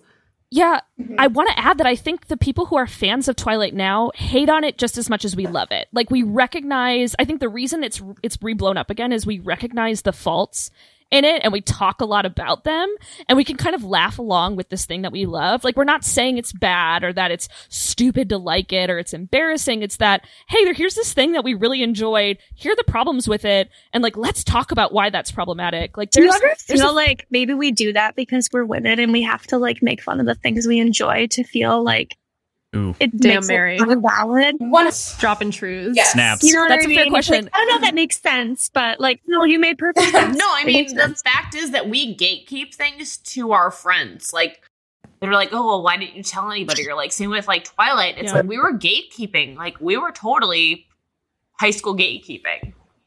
Well, so when I'm talking about like holding it accountable, like let's talk about the fact that Jacob imprinted on an infant and there are other Yeah, that's characters fucked. who Like- there's Yeah. a lot of there's a lot of parts of the books that that don't hold up to to like standards Modern of, of a scrutiny. lot of like there's a lot of things that law we need to world, talk call it about strict scrutiny. Yeah like we need to be critical about this thing that we love and that's okay like we can Yes. still love it and still talk about its faults but still enjoy it so that's Mhm. kind of the, the discourse that i enjoy with twilight and also if you're really familiar more um, the big hit show is a podcast on spotify by alex Pappademas. I have no idea if I'm saying his name wrong or right. I listened to the show and I should fucking know, but it goes into the like insanity of Twilight because they did not expect it to blow up because with the movies, of course, if women like something, they're not going to buy tickets and they're not going to show up and things that girls like don't matter. So that's a really neat podcast about why it blew up and why women's interests are fucking valid. Yeah. There, speaking of podcasts, there's a podcast that I also really enjoy called Gender Forking that is them reading through all of the Twilight books. And in that, they are both women's studies majors who have master's degrees in that, and they both work in like domestic violence work. They do outreach for domestic violence, they do all of these things that have to do with preventing and helping folks out of situations that are harmful to them with partners. And they take a very critical lens to some of the things that happen. And they frequently talk about how much, oh my God, I love Edward, but also like, fuck that guy. He's the worst. Um, and in a lot of those things, I don't know, Kelsey, if you've kind of encountered it, there's this very specific charity that they plug a lot in Twilight podcast that I have listened to at least called the Move to Higher Ground campaign. Yes, this is so important. Please talk more about it, Tiff. Please, please, please. Yeah, so um, the Quileute tribe, which is a real tribe that Stephenie Meyer borrowed the name from, and then pretty much nothing else, Mhm. is a real tribe that really lives in that area of Washington. And they, due to climate change and tourism and a lot of other things, especially COVID these days, um, are trying to relocate a lot of their living s- spaces because of deterioration of cliffsides and rising sea levels. So they um, also do a lot of tourism stuff for Twilight. There's there's a lot of people who go and visit La Push Beach, and that is Mhm. on their sacred land. When you purchase a Twilight thing, I have made it a practice, at least in my personal life, to then make a matching donation to the Move to Higher Ground campaign. I like to make sure that other people who also like Twilight know about it because it is they don't receive royalties. They haven't received royalties. They don't receive anything from Stephenie Meyer. They don't receive anything from Summit Pictures. They don't receive any compensation for probably like the bastardization of their culture. Um, so donate to move to higher ground. Renee, That- don't. Absolutely. Don't. So glad Don't- you brought that up. Donate Can Yeah. you So, tell so me good. where I could find that? Like, is that on? Do you find it on Twitter or is there a A- Do you know? Off? We'll provide a link inside of the show notes. If you can give me a link, Tiff, I'll, I'll add it so that it will Yeah. be within the show notes so that people can donate. And then on top It of that, we'll for replug it at the end so we can get really specific with that It information. is mthg.org, so it's Okay. super easy, but we'll also give the link. yeah, yeah, just in case, you know. With that, I think that brings us from this kind of intro Twilight into young adult. I would love to hit Oh, one yeah. more thing Go about ahead. No, Twilight fire away, real fast. Um, I I know Lindsay and I think Kelsey kind of talked about like the history of romance Mhm. and how the origins of like popular romance novels go back to the seventies. I truly believe that Twilight is the reason why like millennials and Gen Z are now getting so into romance. Without a doubt. like during the Twilight heyday the first time, do you guys remember the book covers that looked suspiciously like Twilight oh, books? Oh, Yes. yeah. Like the fake Twilight covers? I think And Jane Eyre were- got like Twilight covers. like Wuthering Heights got a Twilight Yeah. cover. I have a Wuthering Heights copy that has that cover, and it says like Edward and Bella's favorite book, which like number one.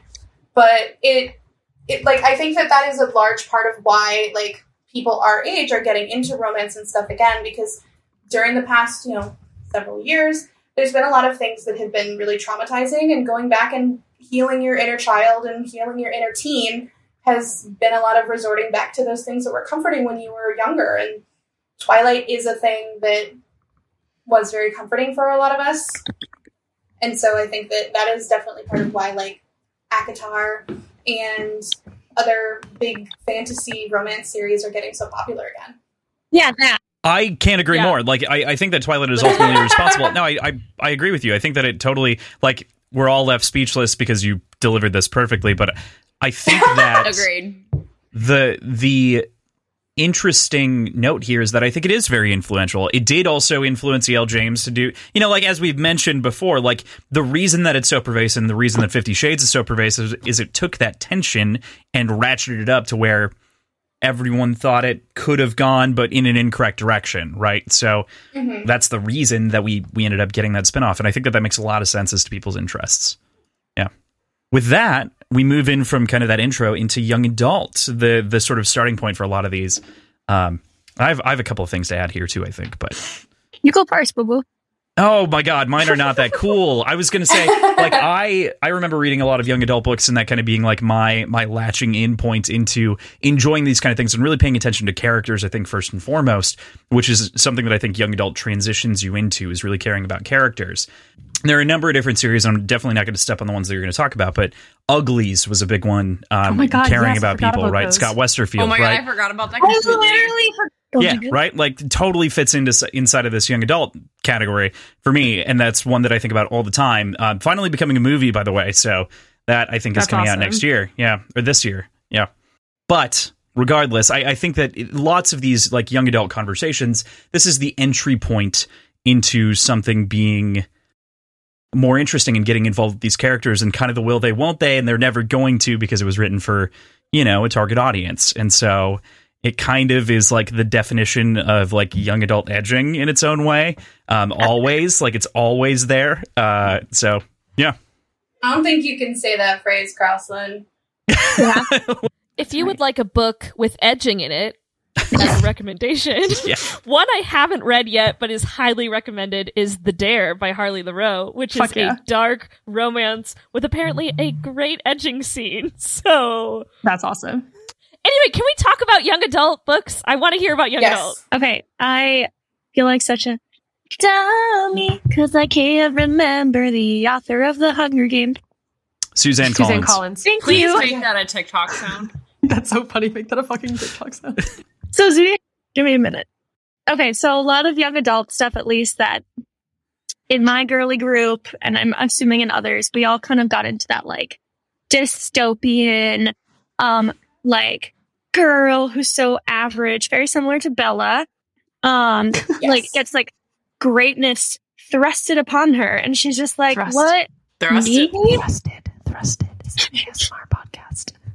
Um, mary might gut you anyway um, yeah, so I feel like for a lot of us, when we were reading in like middle school and high school, we had these young girls who were about middle, uh, like, you know, 16, 17 seemed to be kind of like that sweet spot of like, hey, you're old enough where you can like make out with a dude and like feel some feelings, but not quite where it's appropriate to like hear about you boning a dude. And also as a reader, that, that that's what the author was like trying to, that her audience was, you know, just a little bit of like emotional edging, as we've mentioned. Like, ooh, Mhm. I feel some feelings in my low tummy tum, but we'll just leave it there. So with with that, there are like characters like these feelings coming from. Well, tell god damn it there are characters like Katniss from the Hunger Game or um Mare from from the Red Queen, like um that like have these relationships, but also at the same time um are like dealing with like these dystopian power struggles where they're like suddenly forced to take down an entire government at the ripe age of sixteen, and like we can all relate to that, of course. I've So it's interesting that young adult, like, uh, not necessarily similar to the other series that we read that are in different genres. Like young adult, I think almost kind of rarely has like romance as the main plot point, and it's usually female protagonist saves the world, and also she has a hottie with a body. So, um, but I- red I queen don't was really- mare right her name was mare yeah, so it's Mare, and then okay, actually, sidebar. Gonna, I was gonna jump. uh, No, I'll do Katniss first. Okay, so Katniss, I feel like, which is so interesting with like Team Peeta or Team Gale, like we kind of came at that series with the same like Team Edward, Team Jacob energy, despite the fact that Katniss like was like Team I want my sister to not die. Yeah. Team I'm kind of asexual until suddenly I'm not at the end. Team um, President Snow wants to murder my family, and I'm gonna get in the sleeping bag with Peeta because he might die. And like, despite team knowing that, indecision yeah, team indecision. More like team using romance for her own like personal gain, which I think is fucking rad.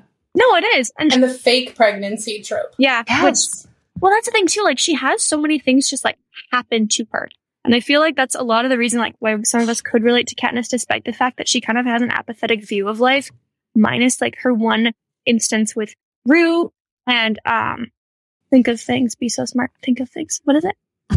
Think of Think- things. Be so smart. Um, but anyway, so she, like, as a reader, we kind of like pushed this romance onto her, which I think Susan Collins wanted us to do. And the Capitol did, and her family did, and Gale did, and Peeta at some points did. But Katniss was like, I, I have no amen- like mental capacity for that. So it was kind of interesting that like we did that to her. Um, and then at the end, it did kind of turn out that Peeta was like her boo. But um, I just remember with the specific. Yeah, because Gale is a war criminal. I just need to say it now. So yeah, anyway, I don't even know where my brain was going with that. But the one I think the first like moment in Hunger Games where we all got those little feelings late at night with our book. What parents. feelings, Mary? Yeah, right. Mm, Those not the feelings at the, at the bottom of your tummy. like my little tummy tum feeling Between the was when- my. Peeta was like literally dying. Peeta was dying. He was like half naked because Katniss had to like partially undress him. And then at some point they're like sharing the sleeping bag. And I have this like very vivid memory. So we were doing like kind of book tastings in middle school. And my like teacher had us just read specific chapters out of books to figure like so that we could like kind of get hooked in them. And it wasn't the first chapter. It was like in the middle of the book. And then you were Hmm. supposed to like ask questions like, okay, what's the setting? What's the time period? What's all these things? And my bookish girl brain went out the door because all I was reading at this Catholic school as a 12 year old was this girl in a sleeping bag with some guy and they're like cuddling to keep warm. And I was like, I'm sorry, what, what, what was the question? What did you want? What am I trying to say? Yeah. So I don't know, like that. It's interesting. Like obviously there's a lack of smut and spice in these young adult books, but we all still felt those feelings because it had that level of intimacy in other ways that I think, you know, got the job done for me. So with that in mind, um, it kind of, I don't actually even know when Red Queen came out, but I only read it last year and it, it does follow with that like divergent Hunger Games like dystopian uglies, you know, main character has greatness thrusted upon them vibe. Um, and Victoria Aveyard, Aveyard, she talked about really specifically how she um, chose not to like write smut in her books because one, her like characters are minors, and two, she felt like it wasn't something that she was good at, and she does kind of have that like fade to black moment. Mhm. But what was so like, well, she has love triangle, love triangle in her her the Red Queen series. There's like this really like brooding evil character, kind of Draco vibes that you you kind of root for, even though he he is the villain, right? But like you still root for him because he's so twisted and he has all this trauma and his relationship with Sorry, um, did someone say Draco Malfoy? yeah, no, that's for you, girl. So his relationship with Mare is very like twisted and, and whatever. And like, you know, you're not supposed to root for them. And yet you're like, but what if, like, what if no? But, um, there's, there's still like moments of like spice in, in these books that don't necessarily have sex. Like, I'm going to read a quote. It's a dramatic telling, if you will. Um, his lips are on mine, hard and warm and pressing. Like, excuse me? What did he say? The touch is electrifying, but not like I'm used to. This isn't a spark of destruction, but a spark of life. As much as I want to pull away, I just can't do it. Cal is a cliff. I throw myself over the edge. Okay, that's hot. No, I know. And it's like, it's so hot and it's also like i don't want to read sex between teenagers No. like i Right. don't want smut there i want this like feeling of like Yeah. This intensity this kiss for the first time that means something more than you've ever felt like Yeah. that's And that's that's how beautiful about ya it is. And it's like, it's, it makes you feel like you're a teenager again, like having your first kiss with your boo. Cause like, that's how intense it does feel in Some that people moment. really So- like age gaps though. Like age gap trope is a, is a thing. that's fine but let's have it be past the age of consent Thank that's you. my I only agree. request Yeah. Very true. So yeah, the the Red Queen series has that bad boy trope, but it also has like kind of to lovers, a little bit forced proximity, fake relationship. Um, and just like something I think is different about the the um young adult versus like fantasy romance is that usually the main character is like destroying the government. Um, whereas like with other fantasy series, they become like a monarch and like are in this ruling class. So kind of interesting too. They're all anarchists, the original leftists. the original leftists, they're the reasons we are who we are today.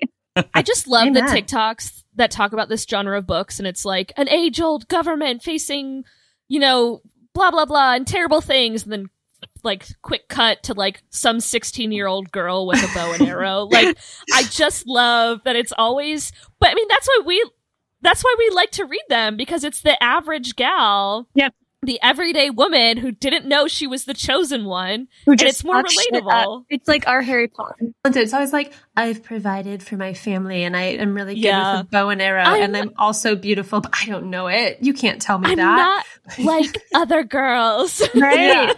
other girls other girls like cute dresses and being pretty. I like carnage. Right. But if there's anything I missed that I should touch on, someone just give me a guiding question, I could do that. So I just scribbled. No, I think I think you covered a lot of great stuff. And really like you can kind of tie that back into another Sarah J. Maas thing with Feyre. Like, yeah, yeah, I just wanted to tie in like speaking of girls who like don't know they're special, but they like have a bow and arrow and are really good A at bow and arrow and a dream. carnage Yeah. and taking care of their family. Yeah. Yeah. Yes. I This is a trope that comes with any amount of spice. Like that's it. Just Very true.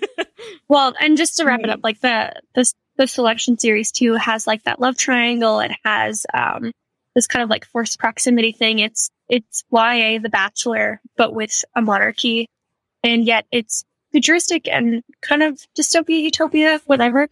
Is the writing good? I don't know, but it's a good read. I don't know. But it's a read. It's absolutely a read. Tiff, you wanted to mention something about John Green. I did. Yeah, I think that modern times it's kind of fun to like shit on John Green a little bit. And it was like back in the day too. Like Tumblr era, a lot of shitting on John Green. uh, but I do think that like John Green probably has a large part to do with the reemergence of romance as well, and especially for yeah, I, kissing in the Anne Frank house is a bad choice, but uh, he Okay, also did you see he was her- this big his video about that recently though? no So he did an He didn't- entire he did an entire TikTok video about that specific scene. And I wish I, I still don't. I don't think he said it. I I still don't. I mean, I have no problems with John John Green, but I don't think his description for it was good enough. No, I'm his just gonna say description was not good, but like his whole description of like the cigarette between the mouth is like the euphemism for like you are in charge of your own destiny was really really Mhm. fascinating and like Anyway, John Green Tiff- books they were just completely different. Like they were a different breed of book. yeah i i really like john green i continue to really like john green and one of the things that one of the phrases that has been really impactful on me for my entire life is in fact john green talking about twilight and i know that you know that's quite a sentence but he That is a drink a for you because back- we're no longer in the Twilight section. It is. But yeah, you're yeah, you're right. it's still young adult, so Yes, it should kind of. still count, but it's adjacent. Um, but he talks about how Twilight is not necessarily like a good series. It's not a good book. It's not a well written book, but it is a beautiful thing for young girls and young women and young people to experience because it's a story where despite everything else that's going on in that world, the love that the two main characters have is the most important thing, and it is what continues at the end of the day, and it is what saves the rest of the family. And that's an important thing for young readers to to read and to to kind of connect with. And so, despite you know the you know occasional cringiness of anybody over the age of like 40 trying to do content that relates to teens and stuff but I, I still think that John Green is a big champion for girls enjoying books and is a large part of why there are girls who enjoyed books then and girls who enjoy books now. to a similar extent, I want to I want to add in a little bit. Um, like T.J. Klune uh, with the Cerulean Sea Mhm. is is similar, and I think that that is young adult and also um, embracing kind of a gay relationship as well, which you know important inside of this to make sure we hit a lot of things. we we're hitting a lot of things in terms of recommendations, but in a similar vein, I feel like he's kind of become this like fantasy version of John Green, or is becoming this fantasy version of John Green. Um, yeah.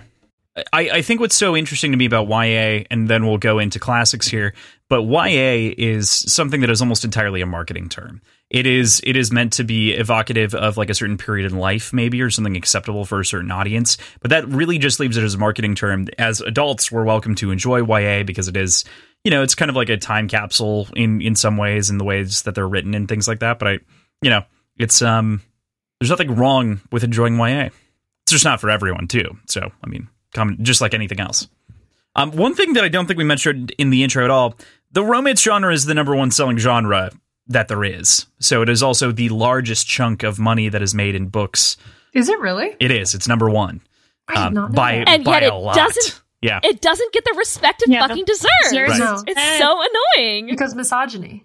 right, Ugh. right. Yeah. So I I just But, like, realized that we forgot to bring that up earlier. Even Thanks, think Kross. it, it makes sense. Like you think about what gets consumers to buy and be engaged. It's like you get married, you get a kid, or someone dies. Like that's just like TV, Instagram, TikTok, books, whatever. You and just broke like, down everything that I love in like one moment. No, literally. It's like you, it's fantasy romance. Both, all of those things happen. Yeah, I mean, and really, like, romance is one of the few genres that, like, that can definitively 100% happen to you. Right. That's a good point. Great point. It's it's really Like- easy to like, imagine I've the never- fantasy. Or stretch Yeah. yourself into Like, the I'm- place. I'm never gonna throw a ring into a mountain in New Zealand, but I have like gone enemies to lovers, and now we're married. Like that's Dude, something Dude, that's you realistic. run an enemies to lovers arc? Yeah, I we need to do. know. We had an I didn't know that. we had an That's enemies so to good. lovers arc. Oh Okay. Now we're married. My relationship, my partner and I are a friends to lovers that hinged on a one bed trope. I'm not even fucking kidding. When like did you- Amazing. Oh my god. one bed trope. We he he stayed over and we stayed up all night looking at each other's Tumblrs and talking and suddenly it was six in the morning and I was like, You can stay. And he was like, I'll sleep on the couch and I was like, No, it's No. fine. And we literally did that. A lot of people talk about the origination of the romance genre, dating all the way back to the classics. Uh, we have, you know, Wuthering Heights, Jane Eyre, Jane Austen, Princess Bride, that kind of situation. Mary and Tiff, what do you have to say about that? Yeah, I, I think that you kind of spoke to it earlier, Lindsay, and about how those books are a lot of longing. They may not be necessarily like explicit or, you know, particularly exciting to modern audiences all the time, but it's full of a lot of angst and longing and desperation and overcoming something to be together. And I think that that is also impactful into what romance is now.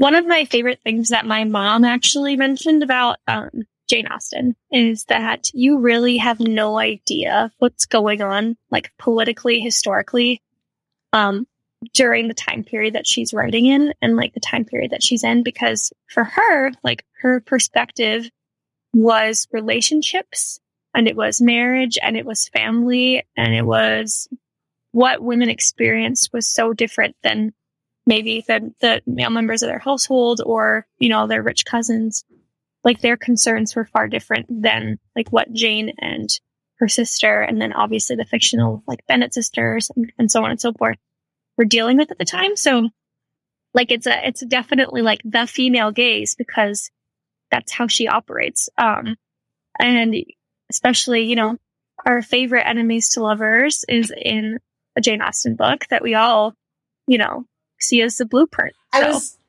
I was literally just gonna say let's pour one out for the 2005 Pride and Prejudice hand flex. exactly. Did you know it was improv? Like what? The hand flex. The hand flex from Pride and Prejudice. Matthew Macfadyen improvised it. And it is like the be- it is the most intense fucking scene in that movie. Like I cannot describe the way I feel when I Mhm. watch him hold her hand up to the carriage, let go, and then like flex his hand because touching her mm-hmm. made him feel so intense. Mm-hmm. Yep. Oh, mm-hmm. Well, and that just goes to show, like, just for, like, you know, obviously Jane Austen's books probably have the least amount of smut and spice to the untrained eye, but to a woman Yes. or someone who appreciates those, like, or someone in general who just appreciates those that that intimacy and that like wanting and the and the subtlety. Um, it's it's everything. Like it's that's all that's all we use. It's like when you like one of my favorite scenes. I'm actually referring to the movie here, so I apologize, but it's all part of the genre. Like when when she's under in the 2000 version when she's like under the sheets with her sister and they're like giggling and they're like talking about it or whatever like that for women or just folks in general who like are entering a relationship those little moments those like the looks and the the feeling of a muscle as you like push past them and like all, all those things are just as like as like an actual sex scene so Yeah. I think that those kinds of stories and those kinds of books and those kinds of scenes are really, you know, that's where we get the phrase that man was written by a Mhm. woman. Mr. Darcy is the blueprint for a man who was written by a woman. Yep. So that's why we like that today. yes ma'am Hundred percent. And while we have those um, sort of classics that that laid the foundation or laid the blueprint, right, for um, all the romance novels to come, we also have romantic fiction, which is not to be confused with romance novels. And though they might sound like they're the same thing, they are not the same thing. Mary and Addie, how does romantic fiction differentiate from romance novels? Okay, I'm literally holding a Nicholas Sparks book in my hand right now. So I recently watched Safe Haven.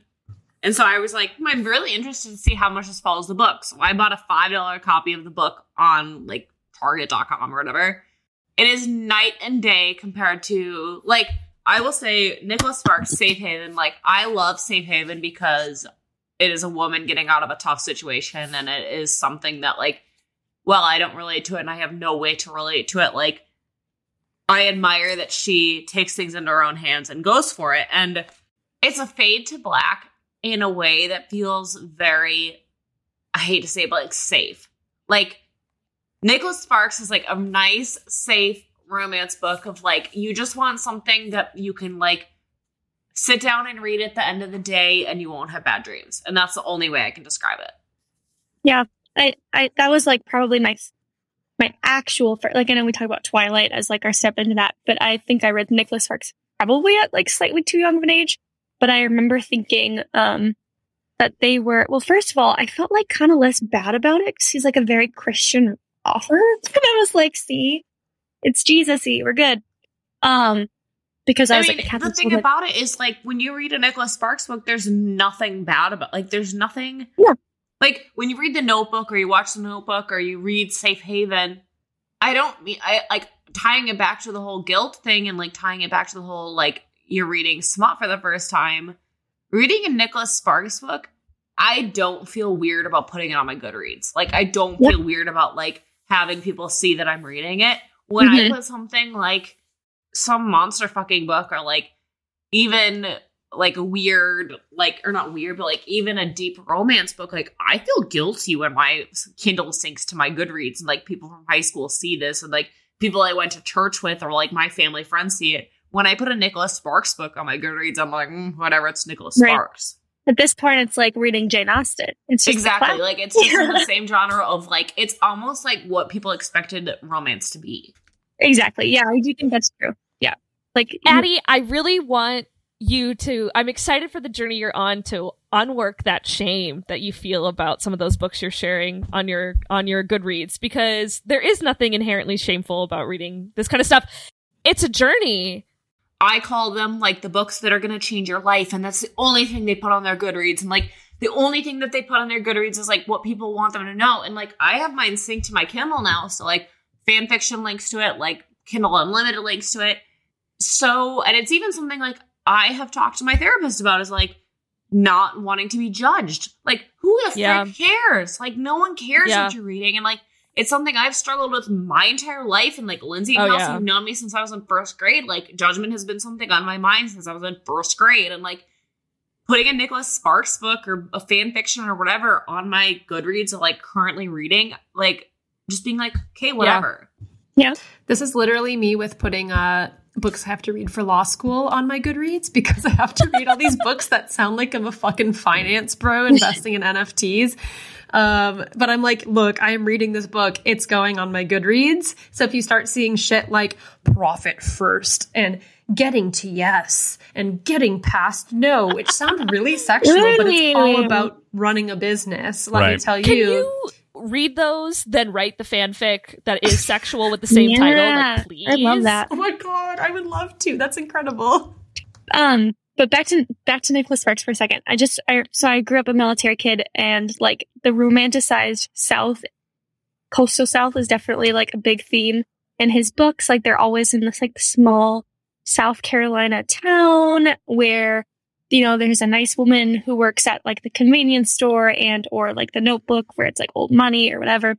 But it, it's just it's a romantic read because it's it's summery and it's warm and um the, the, the funny thing too is like yeah it's written by a man but the main character is the is the girl and like her journey most of the time except for maybe um like dear john which also was like a fantastic book well i don't know if it was fantastic but i liked it That's a Taylor Swift song. You can't trick me. yeah right i remember actually feeling very confused when i was like wait a minute it's like the spider-man meme with the two um but yeah i i definitely felt I don't know, like it, it gives a sense of like kind of home and like kind of this like classic kind of vibe when you read it. So I did read, I did you- reread Dear John, I think last year actually.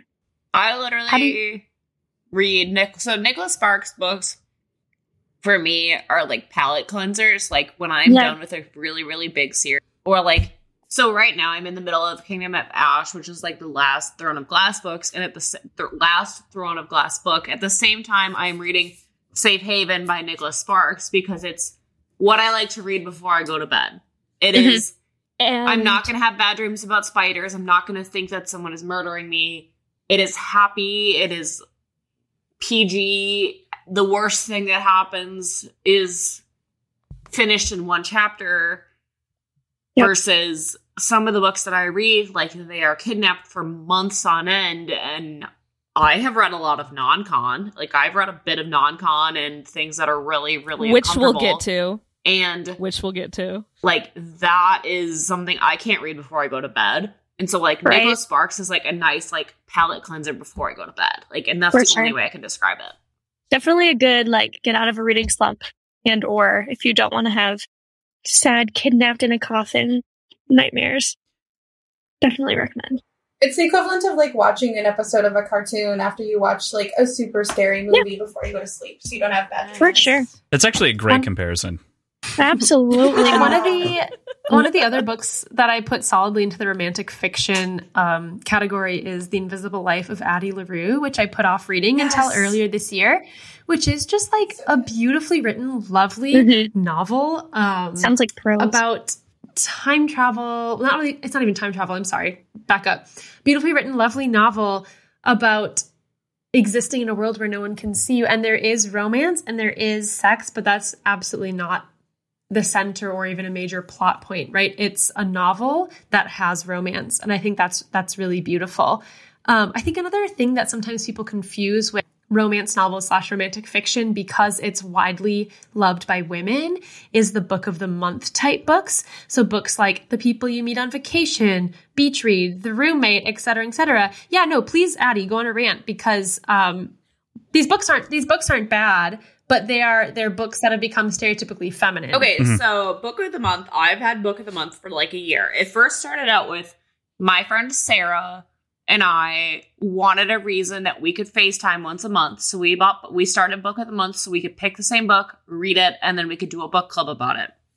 I quickly started realizing book of the month is the kind of book that's the book is going to change your life or this book is so deep dark it's going to really change the pivotal perspective that you have. And at first it was like the seven hus or the seven husbands of Evelyn Hugo and Beach Read and people we meet on vacation. And for someone like me, anything that was in the romance category was like, okay, this is fine. I've read much deeper stuff, but like everything doesn't need to be like that.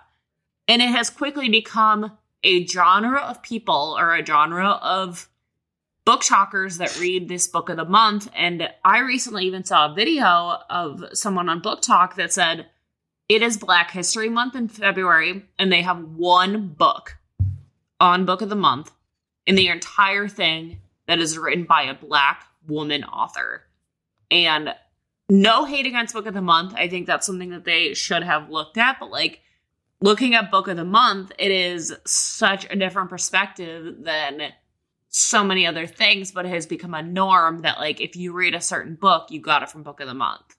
Yeah, I think it's important to add the distinction too of of the org- organization of Book of the Month and the books that are included in that program, because some of those books are like really fucking awesome. Like one of my favorites is The Roommate. That is such a good book. Like I yeah, it's this mentality of like you have to be in the program and reading the books that everyone else is reading to be cool in the BookTok community or in the book reading community. And it's like it's this level of like weird gatekeeping that's happening, and then also it's this really also added layer of a very white perspective in terms of how we read books and and what sort of books we're highlighting. It's it's i mean every this is i could go on a rant. I've had enough to drink to go on a rant in terms of like our patriarchal structure and the racism that we exist in and like the ways that we are not educated enough in terms of outside of our existence. I mean we're So to me, Book of the Month feels like the equivalent of a very affluent white Anglo-Saxon family who puts a coexist slat who puts a coexist sign in the front lawn of their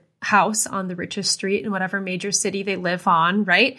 Um, and they get a book every single month that makes them really feel like they're living up to that NIMBY, not in my backyard Mm-hmm. pledge that they have to make the world a better place, right? And I'm not saying I'd never ever want to fault somebody for reading because I think reading is always excellent and like you are better off for reading than you are not reading. But there is something about um, the book of the month romance style, if we're going to bring it back to romance, right? Romance style, where it's like men or partners or whoever doing the absolute bare minimum and people losing their fucking minds over it and being like, this partner listened to me talk about my trauma. And it's like, yeah, because they fucking should. So, you know, if you look this at, like, person Beach like Read- cared about Yeah. me just a little bit, and it's like, wow, that's incredible. I hope that happens to you with every person you have in your life.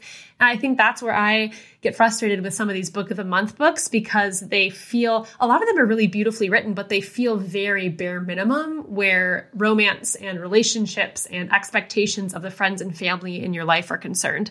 If you look at like beach read or people we met on vacation, people we meet on vacation, I ended up reading and I had such an issue with it because it was absolutely that. It was absolutely like you are literally Oh. doing the bare minimum as a human being for like respecting But this I person's liked feelings. it. Oh, it was adorable, But, but, I like liked it. it was like, but like, but he called her Tiny Fighter. It was so cute.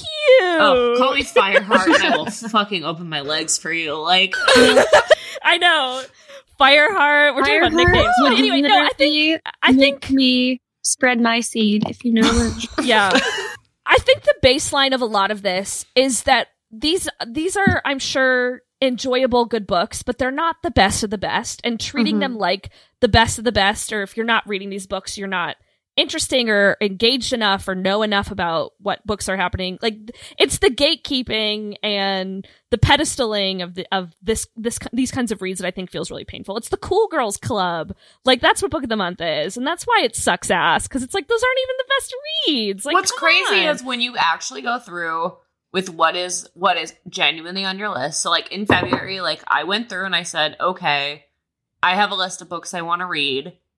And I went through and looked at like what they have. I ended up skipping February because I was like, every book on here is trying so hard to change my life and like be this book that ha- basically makes me have this breakthrough. Like I, I use You mean you don't want self help fiction? Exactly. Like I want to I want to escape my real world. Like I don't want to think about the pandemic during the day. Like I don't want to sit down and read a book about a girl with mental health problems because I have enough to fucking deal with. It's like those books are like this girl had someone get shot in her family and everybody died and this person had a drug overdose and it's like okay this is so emotionally heavy like i like fiction and i like romance and i like fantasy because it allows me to just peace out like it's like disassociating but it's fine like right With with we just need to know what we're getting into. yeah, Is what it is. yeah. I just don't want to sit down and like- read a book about someone who's having an absolutely obliterated hard time when I'm having a hard time. And it's like, I will, I like to read about people who are doing well because it's like, oh my God, someone is doing well in this world that's just completely fucked up and overwhelming. Yeah. Yeah. I think that's why what made um Court of Silver Flames so different. you know, one this thousand percent. That's It a drink so for nice you, Mary. A, a woman. It was so nice to see a woman, and like I will praise Throne of Glass because like I know I texted Kelsey like two weeks ago. I was like, it's so nice to see a woman doing well and like kicking butt because she just wants to. Mhm. Yep. And it was like it's so Oh yeah. Welcoming to see a woman like doing well and kicking butt and it's not because she has some dr- uh, some trauma that she's like trying to resolve she just wants to kick ass yeah. True. Although Aelin does have trauma That she well she probably- does she has a lot of trauma but she forgets it because she disassociates from all of it It's interesting too to me sometimes that there's this like in between, right, between romantic fiction and the next category we're going to talk about, which is romance slash new adult, where it's like fantasy Mhm. plus like a romantic plot line, right? So I'm thinking of books like The Priory of the Orange Tree, which is a lesbian fantasy, uh, like a high fantasy lesbian romance. which completely romance. took over BookTok too Right, right. But it's not really as much romance as it is fantasy. It's fantasy plus lesbian romance, which is awesome. So can we really put it in the romance category? Probably not. Um, it probably deserves its whole own like podcast episode or series. Kross and PJ. um, but that being said, then we you get don't into want our perspective. like- let's be honest. no, I do want your perspective. I think it'd be interesting. Something like like romance slash new adult. Which, um, Mary, what is romance slash new adult fiction? It's a great question. I feel like ram- romance and new new adult is when there's just enough spice that it doesn't quite fit into young adult anymore, and usually the characters are from like 18 to like late 20s, um, but they still kind of have these like new budding relationships and um, are still kind of going through these like entering the world, coming of age moments, but with spice. I think. Right. Yeah. I think it's these characters who I think Kelsey said it earlier. Um, as adults, right, we want to read books about people who are living the lives that we live. And Right. that includes reading books that have a realistic description of sex. Yes. Thank you so much for listening to the first half of the show. The second half should be in your feed, so make sure to check that out to hear the explosive conclusion.